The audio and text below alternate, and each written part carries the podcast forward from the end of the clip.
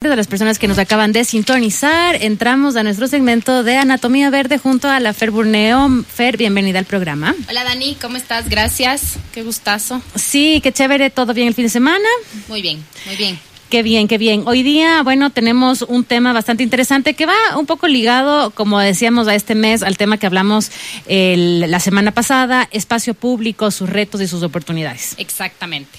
Yo creo que ese es un tema que eh, muchas veces la gente cuando le hablas de espacio público no tiene muy claros los conceptos y, y, sobre todo en una ciudad como la nuestra, que es además una de las ciudades más biodiversas de Latinoamérica. Es súper importante eh, trabajar sobre, sobre todo entender, porque ahí es donde nosotros entramos como ciudadanos. Y creo que en todos los temas que hemos tratado en este programa, algunos han sido un poquito difíciles, complejos, pero Esa hemos relación, logrado ajá. que el invitado siempre nos dé una visión como, como clara para las personas que no, no, no, no entendemos muy bien el tema con la relación a veces con el sí. medio ambiente, con esto, con sí, el otro, con todos los temas que hemos tratado, ¿no? Y ese, este es el reto. Ese es el reto, exacto. El reto es que eh, yo creo que muchas veces cuando oímos y, y, las organizaciones cuando hablan de temas ambientales o los propios gobiernos locales, los expertos, todos hablan de temas ambientales, son unos temas que son eh, casi, muchas veces los nombres son imposibles. Y nosotros lo que queremos es que esto se vuelva algo que sea una forma fácil de comprender las palabras que te van diciendo para que incluso la ciudadanía pueda empezar a actuar porque lo que no entiendes obviamente lo pasas de, de largo, ¿no? Entonces, hoy o creemos es, que no es nuestro problema, no es nuestro problema. sino del otro, sí, ¿no? y hoy es un tema bien especial porque es nuestro problema todo el tiempo. Así es. Como ciudadanos y, y como parte de una de las ciudades, de, digamos, más grandes de, del Ecuador, capital, eh, pero también quienes nos oyen en Guayaquil, nos oyen en Cuenca, en las, en las... Hay que entender a qué nos referimos cuando hablamos de espacio público, cuál es el rol de los gobiernos locales y cuál es el rol de nosotros sobre como todo. ciudadanos. Ahí, ahí sí tenemos muchísimo que hacer. Claro que eh, sí, tenemos invitado especial, Andrés Vaquero, que está con especial. nosotros y quisiera Así que es. lo presentes y como siempre tú siempre das como el currículum de la persona y un poquito, un poquito datos. Un poquito. Eh, a ver, Andrés Vaquero es ecólogo y uh, lo conozco hace mucho tiempo. Qué gusto que estés aquí, Andrés. Muchas gracias por invitarme. Eh, Él ha trabajado mucho tiempo ya en temas de, de, de, ecología urbana. Él dice ecología urbana, yo digo espacio público, ya me va a corregir por qué. Pero, mm, pero un poco para que vean, ¿no? Ya hay este término, término de ecología urbana y, y, bueno, ¿qué significa todo esto, ¿no? ¿Cómo se relaciona? Entonces Andrés nos va a hablar un poco de, mm, de estos temas, ya, ya vamos a introducir más el...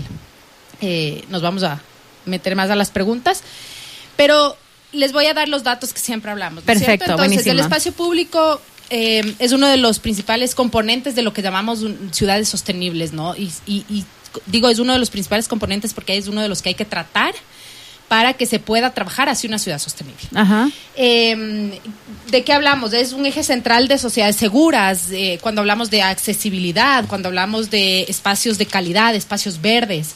Todo eso está dentro del componente de espacio público, ¿ya?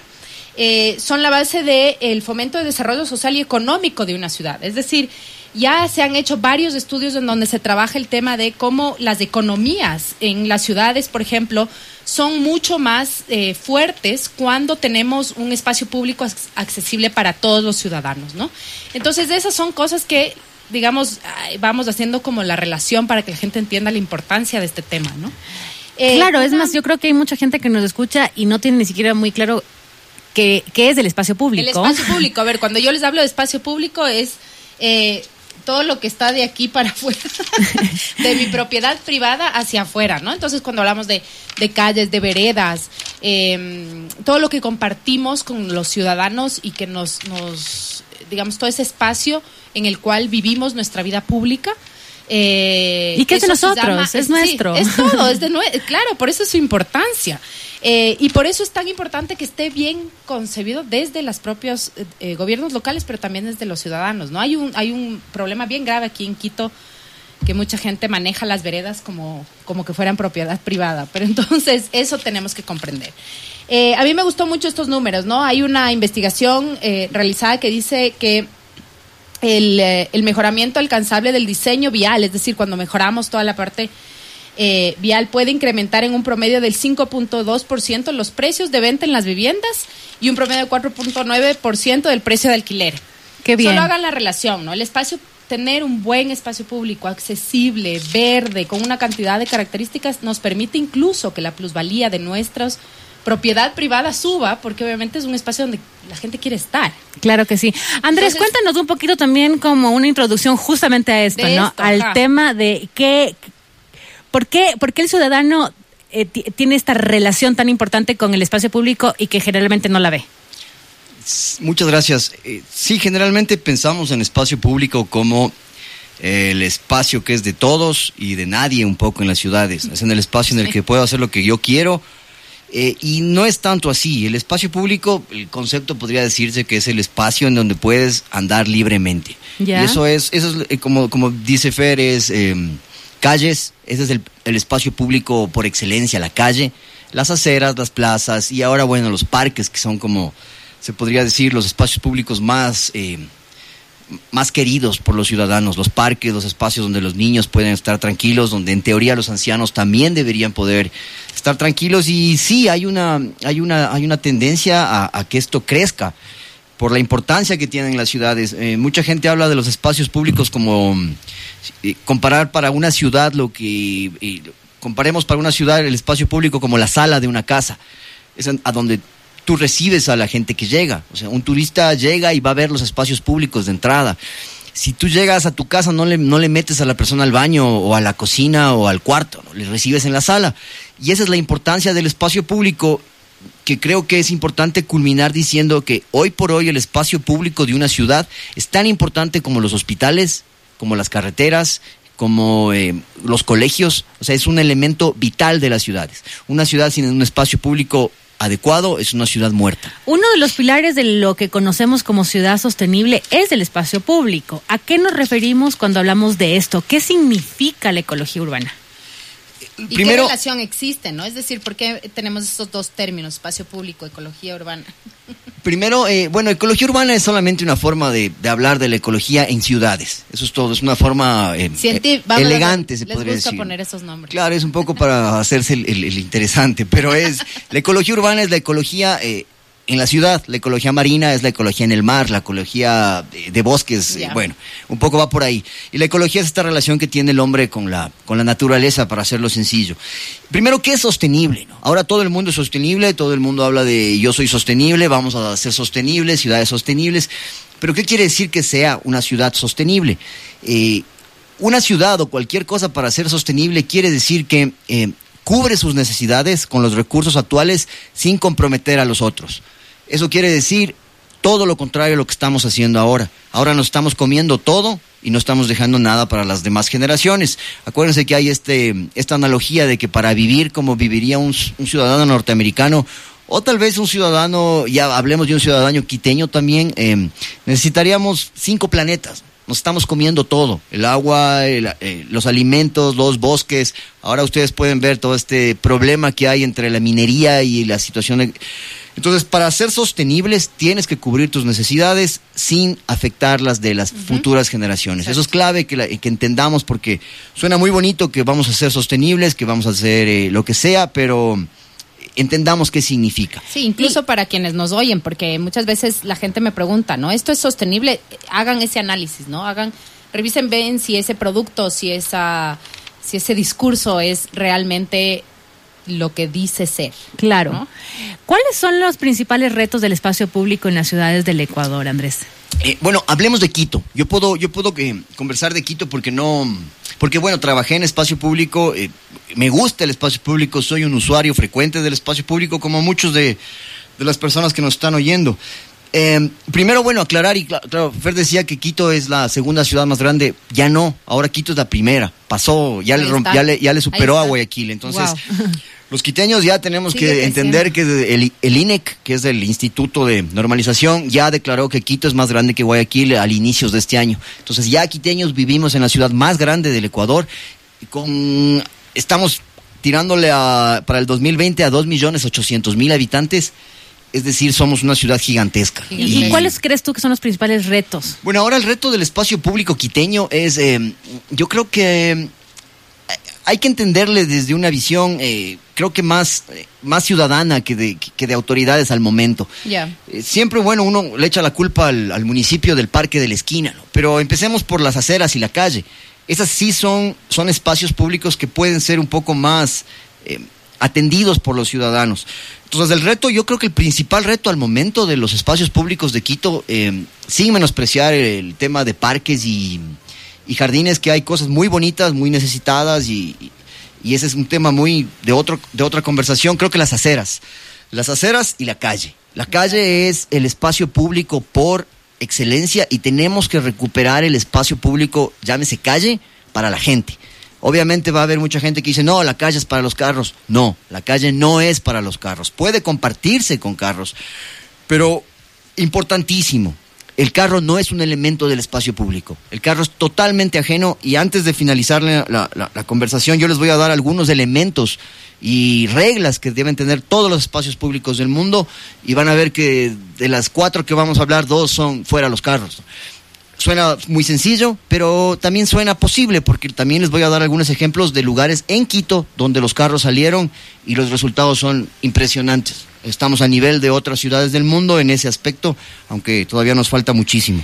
El tema de aceras y calles, como dices Andrés, este ya es un, eh, un, problema ya de municipio. Eh, sí y no. Sí, ajá, sí, no.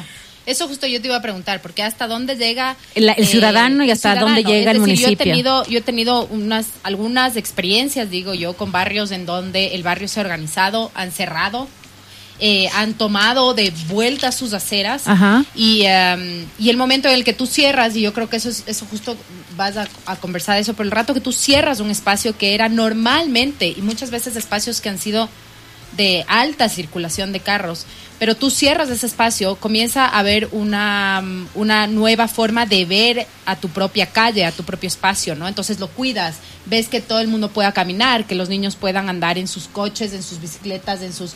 Entonces ya no es un, un espacio agresivo a, a, los ciudadanos. Ese rol lo cumple el ciudadano, es decir, tú exiges de vuelta tu espacio público.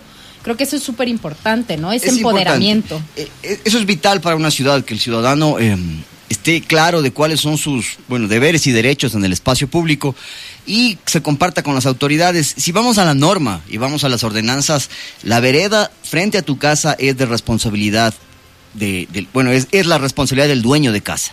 Eso eh, mucha gente no, no, todavía no tiene clara, pero si tu vereda está rota, abres la puerta y hay un hueco, y porque hiciste y picaste para que pase la tubería del agua y no dejaste cerrando, esa es tu responsabilidad.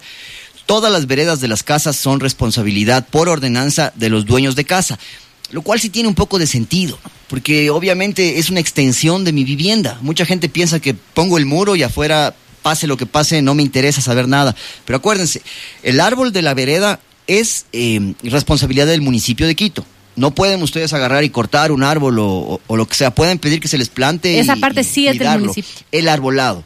Pero el cuidado de, sus, de las veredas es responsabilidad de la gente. Ahí, puede haber como un poco también de conflicto, ¿no? Porque muchas veces cuando hacen edificios o cuando hacen casas, claro, hacen una mega entrada para el carro que se vuelve casi imposible para la gente que transita a pie por ahí.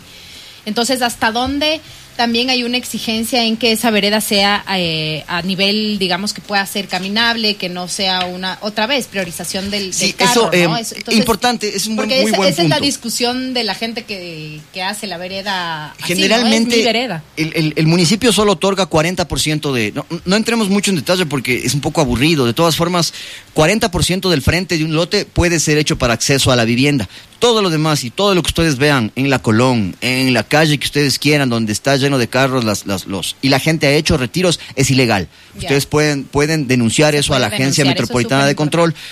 El, el, usuario, obviamente, aquí en Quito ah, eh, encuentra buenísimo agarrar y hacerle rampa a toda la acera para que los carritos se parquen ah, donde, donde quieran, pero es ilegal. Entonces, la acera de la casa, el municipio la autoriza dentro de las normas, pero obviamente no puede tener eh, inspectores en todas las veredas de la ciudad eh, entonces es importante tomar en cuenta. La calle en sí ya es tema del municipio. La calle en sí es, es responsabilidad de la, del municipio y em, el manejo de la calle, bueno, como, como decía Fernanda, sí hay casos donde la ciudadanía pide y cierra calles, eso sí tiene que tener autorizaciones del municipio, pero sí puede haber proyectos urbanísticos para transformar calles en espacios públicos, sean parquitos, sean parques nuevamente que se ha dado, o cerrar a la circulación de carros. Y ahí voy, quiero eh, cerrar un poco con los ejemplos que les voy a dar de espacios públicos quiteños que se han transformado y que son, yo creo que ejemplo para otros espacios públicos que ojalá vengan. Empecemos por la García Moreno. La García Moreno en el centro histórico fue peatonalizada hace, hace más de un año. Eh, esto quiere decir, se cerró el flujo de carros eh, en toda la García Moreno frente a la Plaza de la Independencia y ahora eh, todos los ciudadanos que circulan por ahí pueden darse cuenta de cuál es el impacto de haber hecho esta obra. Menos contaminación, la calle está repleta de personas, se puede ver arte en la calle. Antes era solamente un sitio de paso de carros. Mm. Entonces ahora los carros que venían del norte querían irse al sur, porque tiene esa, tenía esa dirección, ¿no?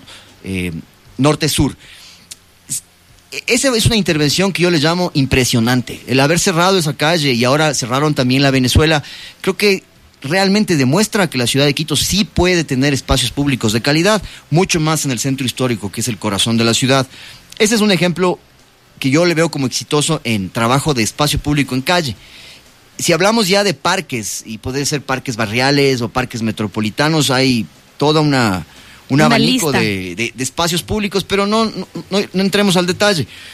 Otro parque que realmente cambió y que se volvió eh, un espacio público que yo creería modelo es el, el Parque Navarro. No sé si ustedes saben cuál es el Parque Navarro. Claro, es el que, el, bueno, el que se come las famosas tripas. claro, pero es que me el Parque Navarro. Claro, es, es, el Parque de las Tripas, que, tiene un clásico. Eso, es lo interesante, el Parque de las Tripas. Se llamaba así, obviamente, porque venden tripas y todo el mundo sabe que está entre la Floresta y, y Guápolo y la Vicentina. Y es un parque, yo creería que por su densidad tiene, um, creo que 1500 metros cuadrados, o sea, es un parque pequeño pero debe ser el más densamente visitado de la capital, justamente por la venta de comidas tradicionales. El, el, cómo fue cambiando eso y cómo las, las, las ventas se integran al, al, espacio público y lo curioso es que solo dos personas venden tripas. El resto de comidas es, son otras comidas típicas, pero que acompañan a las tripas. Entonces es el morocho, son las empanadas. La dinámica del parque es increíble, el arbolado es increíble, se ve de todo en ese parque en positivo. Y sobre todo nos demuestra una cosa, el espacio público seguro es el espacio público que tiene gente. Esa es una de las reglas claves del espacio público. Entonces, cuando la gente quería sacar a las ventas y sugería, no, no queremos ventas, eso quería decir, saquemos al principal atractivo de este espacio público, lo cual hubiera sido un error. Entonces, el Parque Navarro, que ahora a veces uno se sube un taxi y le dice, llámeme al Parque Navarro, y ya le reconocen como José Navarro al parque y no como el de las tripas, también nos da una pauta de que ha cambiado. El Instituto de Diseño Metro también está ahí, ha hecho su parte, la comunidad ha hecho su parte y creo que es un gran espacio público. Eh, y otros dos parques un poco más grandes, em, hablemos del Chaquiñán, la fase 1 del Chaquiñán, que es la que va de Cumbayá hasta Puembo. Ese parque en el 2014, a los que se acordarán, estaba destrozado. O sea, las, siempre existió la riel del tren, pero estaba abandonado, destrozado, y recibía aproximadamente entre 5 mil y 10 mil usuarios al, al, al mes. Cuando se hace una intervención, se recupera, se tapan las rieles, que hay que darle el mantenimiento y el parque se siembra, bueno, tiene unas, unas cosas interesantes. El último número que yo sé eh, llegó a 20 mil usuarios eh, mensuales, lo cual es bueno, pero también... Es un reto. Es un reto porque necesitamos distribuir a la gente, porque ahorita si uno va el sábado o el domingo al Chaquiñán es... Ya está. Es, una pregunta que yo te iba a hacer, porque todos estos espacios públicos tienen una corresponsabilidad ciudadana, ¿no es cierto? Es decir, cómo los ciudadanos comienzan a apreciar estos espacios o no, porque, por ejemplo, siempre tienes una de las cosas que, que, que yo siempre encuentro cuando cierran, tu primer ejemplo, que es muy bueno, hay un ejemplo en, en en Bruselas, que en realidad fue, fue cerrada la calle principal de Bruselas hasta el día de hoy, es espectacular. Increíble. Y esto fue por los ciudadanos, no fue por, más bien el municipio forzaba cada vez que los ciudadanos cerraban esta calle. Te estoy hablando de una calle que queda exactamente en el centro de Bruselas. Entonces no estamos hablando de cualquier calle lateral o que no servía, era un eje principal de la ciudad. Em, pero ahí, por ejemplo, cada vez que, y yo he escuchado esto, ¿no? Cada vez que tú quieres cerrar una calle en Quito para alguna cosa de este estilo o, o está dentro de los planes de los municipios, el primero en levantarse es el ciudadano. sea, yo no creería que va a ser el municipio por todo lo que comprende cerrar una calle. Se estresan porque va a haber tráfico. Va a haber tráfico porque me están cerrando mi vía que es una vía de paso y no se dan cuenta que esa vía de paso es parte de un barrio y que ese barrio tiene otras necesidades.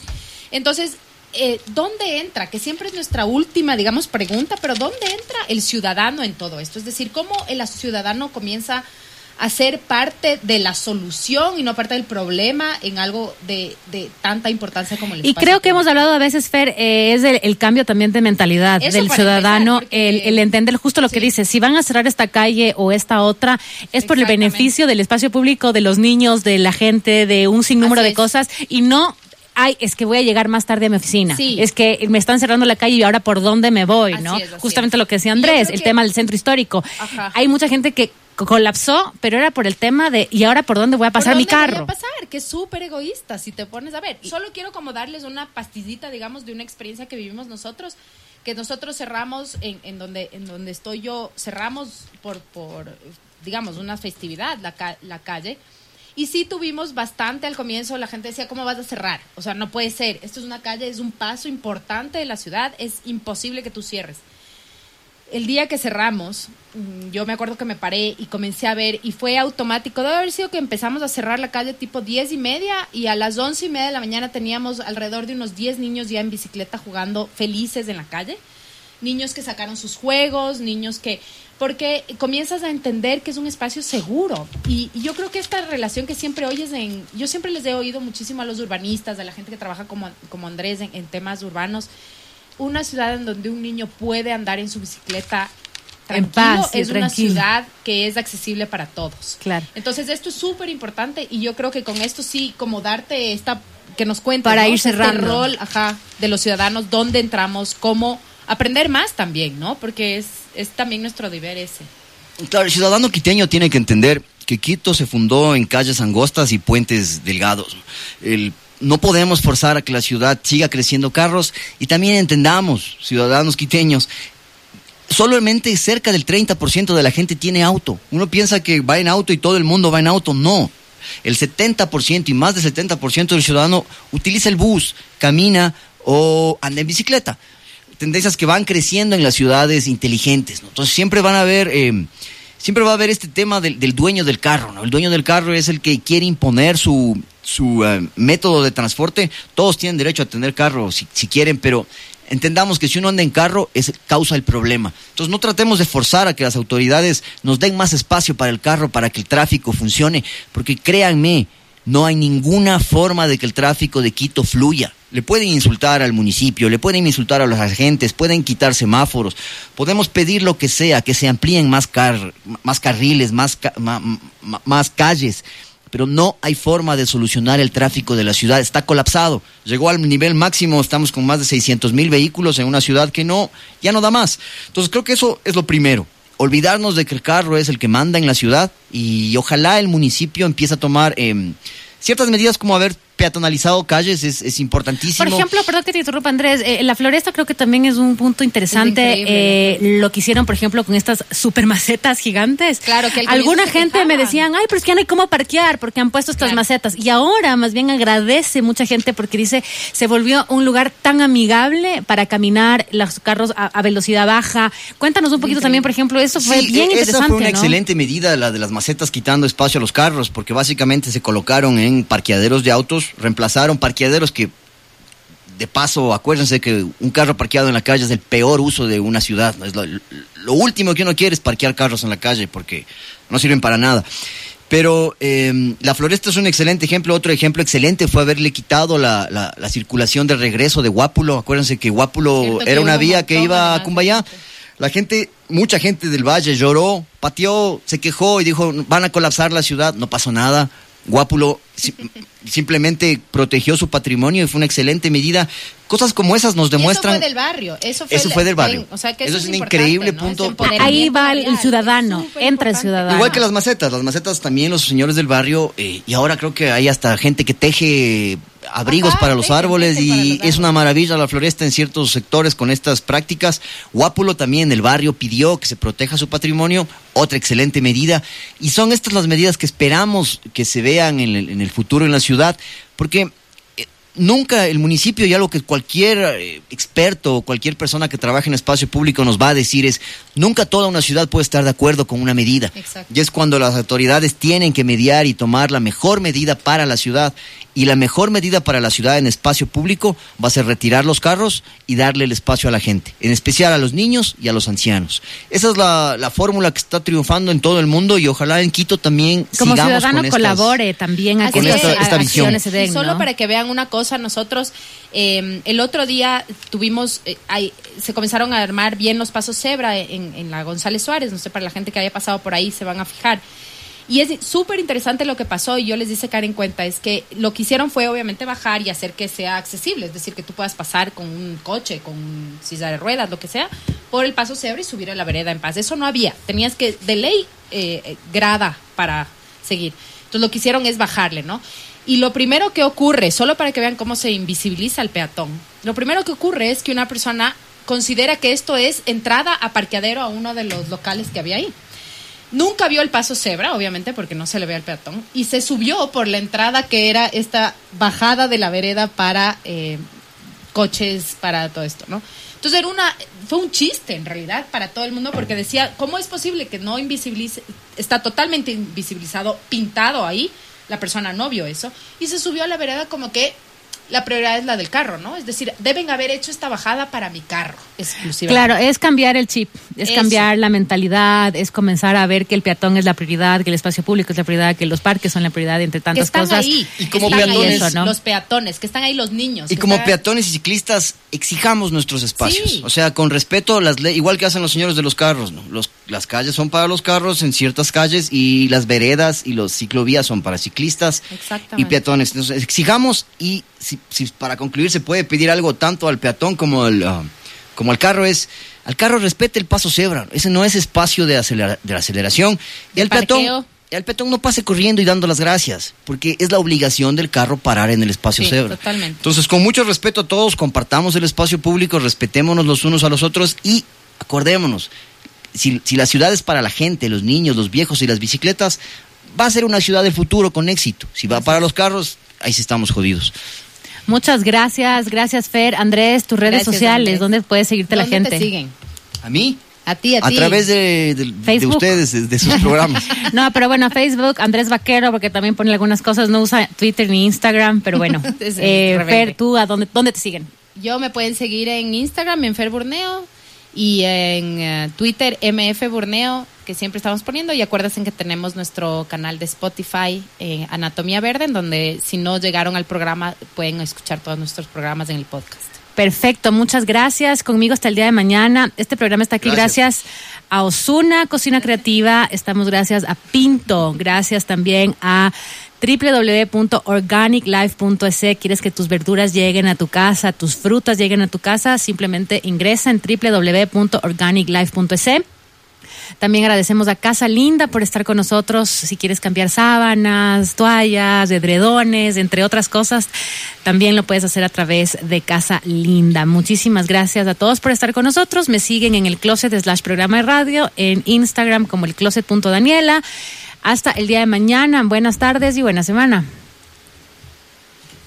Con, más temas de interés de 2 a 4. En el closet. Con Dani Barragán y sus panelistas. Cada punto de la dirección temporal. Formamos el conjunto de acontecimientos simultáneos para un observador.